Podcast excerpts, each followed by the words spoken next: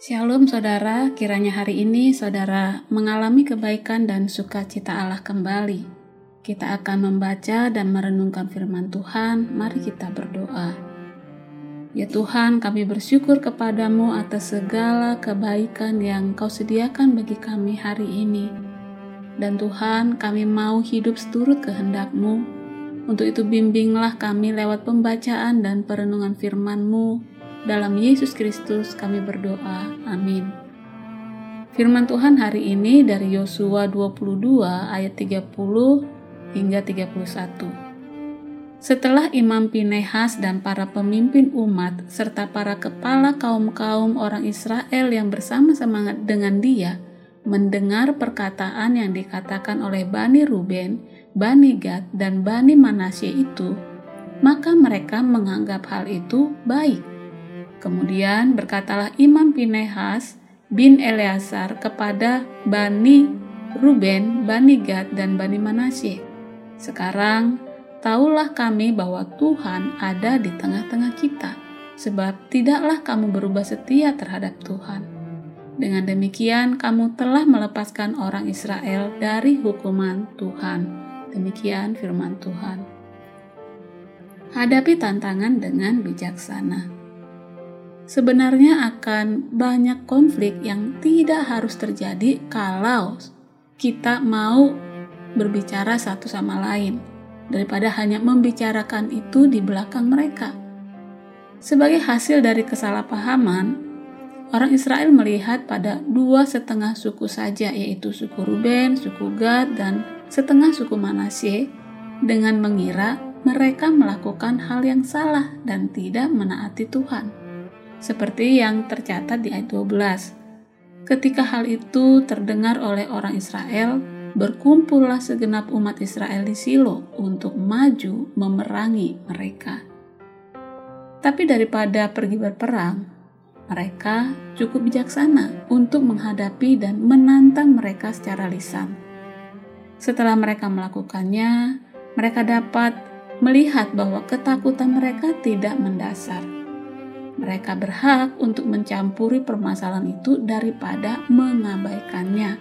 Karena apa yang dilakukan oleh satu bagian tubuh itu akan mempengaruhi seluruh tubuh. Mereka tidak bisa hanya mengatakan terserah mereka apa yang mereka lakukan. Ketika dua setengah suku dihadapkan, mereka memberi penjelasan. Kami melakukannya karena kami peduli mereka ingin memastikan anak-anak mereka mempertahankan iman. Penjelasannya memuaskan, seperti yang dicatat ayat 31. Sekarang taulah kami bahwa Tuhan ada di tengah-tengah kita, sebab tidaklah kamu berubah setia terhadap Tuhan. Ini adalah salah satu kesempatan dengan ide baik untuk mengadakan suatu pertemuan untuk saling membicarakan dengan terbuka sehingga tidak harus terjadi perang. Saudara, di bagian firman Tuhan ini, kitab Yosua Yosua 22 ini, kita belajar bahwa berhati-hati, jangan terburu-buru mengambil kesimpulan buruk mengenai orang lain. Entah itu anggota keluarga kita, pasangan, mertua, menantu, baik itu tetangga, rekan kerja, atau rekan sepalayanan adalah sangat baik untuk kita perhatikan hal ini. Jangan kita menyerang mereka yang kita rasa membuat konflik dari belakang. Jika perlu, mari dengan hikmat dan pertolongan Tuhan, kita usahakan untuk mengadakan pertemuan dan dengarkan penjelasannya dengan tenang dan seksama. Kalau saja kita semua mau melakukan hal-hal ini, maka kita bisa kok menghindari pertikaian dan prasangka buruk yang tidak ada gunanya.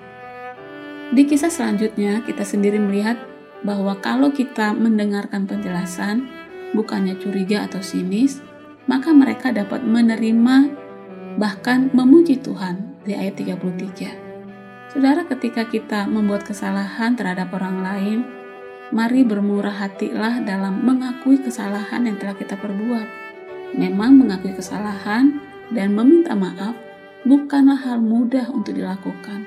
Hal ini hanya bisa terjadi bagi orang-orang yang besar hatinya.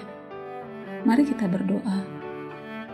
Tuhan berilah kami kebijaksanaan untuk mengetahui pentingnya suatu pertemuan, untuk menghadapi dan untuk mendengarkan penjelasan. Bantulah kami untuk menghindari pertikaian dan prasangka buruk. Bantulah kami dalam nama Yesus Kristus yang telah menerima dan mengampuni kami yang berdosa. Kami berdoa, amin.